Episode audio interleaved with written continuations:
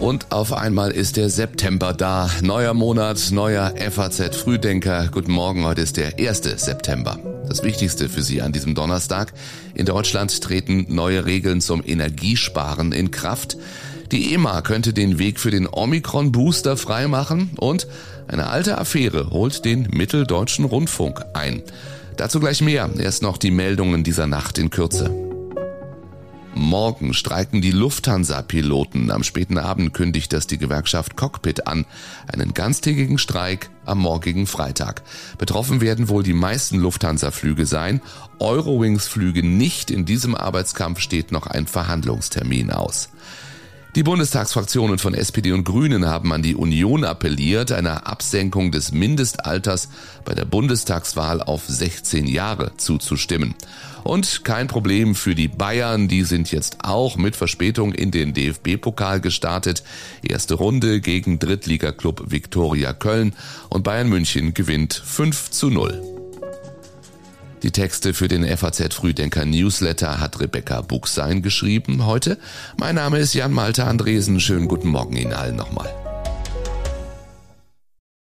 Der Tankrabatt ist Geschichte. Das 9-Euro-Ticket gilt nicht mehr. Jetzt soll Deutschland Strom und Gas sparen. Von heute an gibt es dazu verbindliche Regeln. Teilweise Maßnahmen, die sich fast als selbstverständlich erweisen sollten, dass beispielsweise Türen in den Innenstädten nicht dauerhaft offen stehen sollen im Winter. Die öffentlichen Gebäude werden nicht mehr angestrahlt ab 22 Uhr bis 6 Uhr morgens.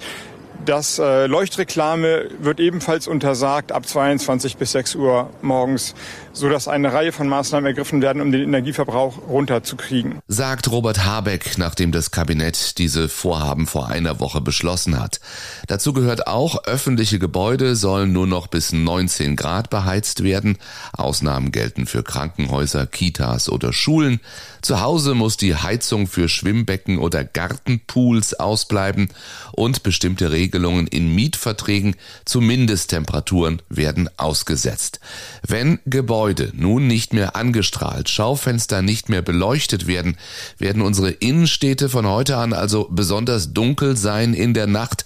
Nein, sagt Stefan Gent vom Deutschen Einzelhandelsverband. Die Energieverordnung sagt aus, dass man in der Tat äh, nachts die Werbeanlagen zwischen 22 und 6 Uhr ausschalten muss. Ich gehe davon aus, dass wir nicht komplett dunkle Innenstädte erhalten oder sehen werden. Das wäre auch unter Sicherheitsaspekten nicht der richtige Umgang damit. Die Kaufleute werden selber verantwortungsvoll damit umgehen und dort das Licht ausmachen, wo es nicht nötig ist. Und auch das bringt der September. Die lange angekündigte Energiepreispauschale wird ausgezahlt. 300 Euro für alle, die berufstätig sind. Und dabei soll es nicht bleiben. Wir brauchen ein wuchtiges Paket für Entlastungen in der ganzen Breite der Gesellschaft. Daran wird ja auch gearbeitet. Sagt Finanzminister Lindner gestern und will dafür einen einstelligen Milliardenbetrag in die Hand nehmen. Was genau ein neues Entlastungspaket beinhaltet, ist aber auch nach der gestrigen Kabinettsklausur auf Schloss Meseberg noch längst nicht klar. Der Kanzler Olaf Scholz sagt, Und als eine Regierung der Tat wollen wir auch weiter wirksam sein, wie wir es mit den beiden ersten Entlastungspaketen gemacht haben und mit dem nächsten auch. An dem arbeiten wir übrigens sehr vertraulich damit es ein sehr gutes und gut geschneidertes Programm wird, das die Bürgerinnen und Bürger wirklich substanziell unterstützt und auch die Unternehmen. Die Union im Bundestag ist derweil nicht zufrieden mit der Leistung von Wirtschaftsminister Habeck.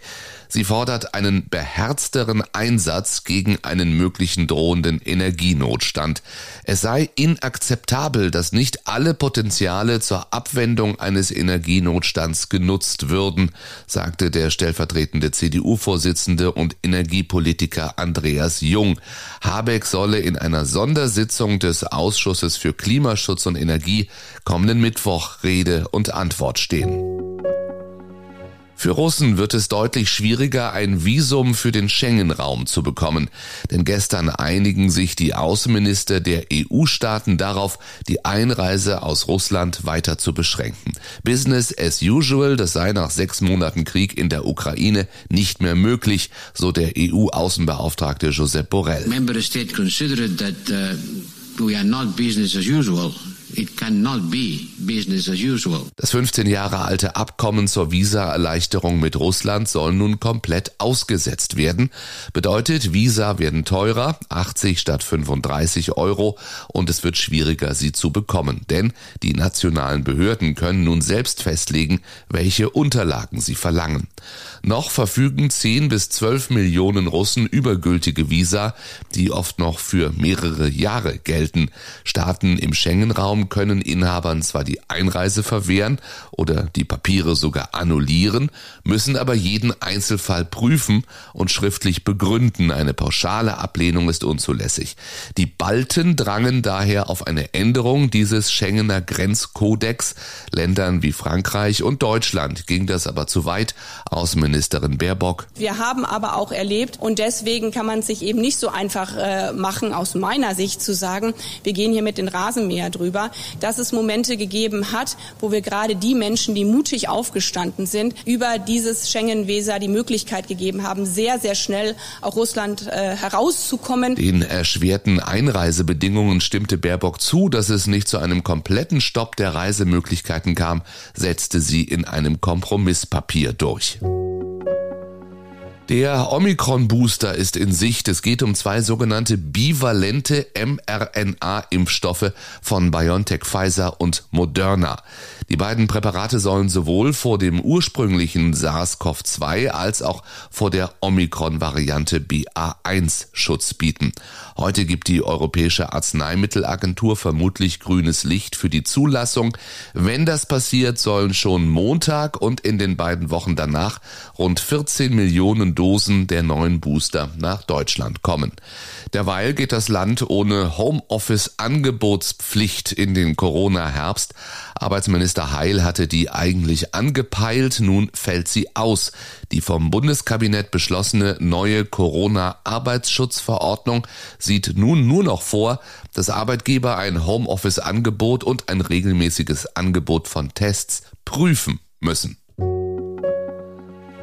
kommt jetzt ein Special Master für Donald Trump. Wegen der aufsehenerregenden Durchsuchung seiner Villa Mar-a-Lago sieht sich der frühere US-Präsident ja einer, wie er es nennt, Hexenjagd ausgesetzt. Er will, dass ein Sonderbeauftragter eingeschaltet wird. Heute gibt es dazu vor einem Gericht in Florida eine Anhörung.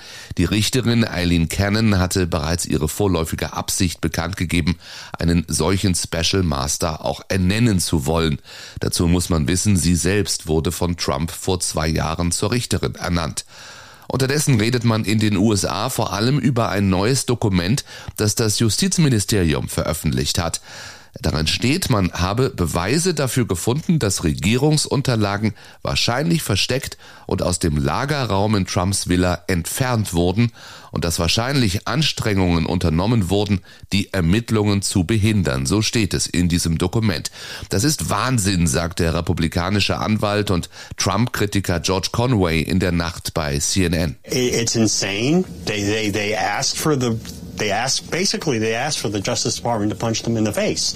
And that's what the Justice Department did in this, in this brief. Auch beim Justizministerium gibt es nun ernste Zweifel an einer eidesstattlichen Versicherung, die ein Anwalt Trumps unterschrieben hatte. Darin stand, dass die vom Weißen Haus nach Florida gebrachten Kisten gründlich kontrolliert und sämtliche unter Verschluss stehende Dokumente zurückgegeben worden seien. Heute beginnt eine neue Ära bei VW. Ab sofort lenkt Porsche-Chef Oliver Blume als Nachfolger von Herbert Dies die Geschicke bei Volkswagen. Bei seinem ersten großen Auftritt als neuer VW-Chef auf der Global Top Management Conference in Lissabon wird Blume voraussichtlich die Punkte benennen, die ihm in Zukunft in seiner neuen Rolle wichtig sind. Bislang ist bekannt, dass er wertschätzender und teamorientierter führen will als sein Vorgänger Dies. Betrug, Untreue, Bestechlichkeit, Steuerhinterziehung. Die Liste der Vorwürfe gegen den früheren MDR-Unterhaltungschef Udo Voth ist lang. Heute beginnt nach jahrelangen Verzögerungen der Prozess gegen ihn. Und das zu einem Zeitpunkt, an dem die Intendantin des RBB ja gerade gefeuert wurde.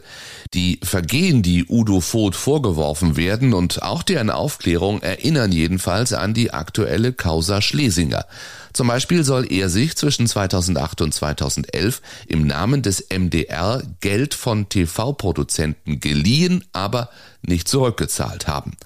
Bereits kurz vor dem Prozessstart heute holte der Skandal den Sender wieder ein. Die MDR-Landesfunkhausdirektorin in Sachsen-Anhalt, Ines Hoge-Lorenz, trat von ihrem Amt zurück, das sie erst vor eineinhalb Jahren übernommen hatte. Zu den Hintergründen wurde sie so zitiert, ich habe es vor meinem Amtsantritt versäumt, klar darüber zu informieren, dass mein Ehemann vor über zehn Jahren in der Causa Voth eine Rolle gespielt hat. Also Prozessstarts, Amtsantritte, neue Regelungen, vieles neu in diesem Monat, wie der September weitergeht, das hören Sie schon morgen früh im nächsten FAZ Frühdenker. Wie immer noch ein paar Online-Lese- und Hörtipps. Die Wirtschaft kümmert sich auf faz.net um einen möglichen Nachfolger des 9-Euro-Tickets. Die Politik erinnert ausführlich an Mikhail Gorbatschow und nennt ihn den Kreml-Chef mit dem menschlichen Antlitz. Und im FAZ-Podcast für Deutschland sagt ein Militärexperte, dass Russland die NATO angreifen könnte, ist lächerlich. Zu hören überall, wo es Podcasts gibt, auch diesen hier. Ich wünsche Ihnen einen schönen Donnerstag. Bis morgen, wenn Sie mögen. Ab sechs sind wir wieder da spätestens.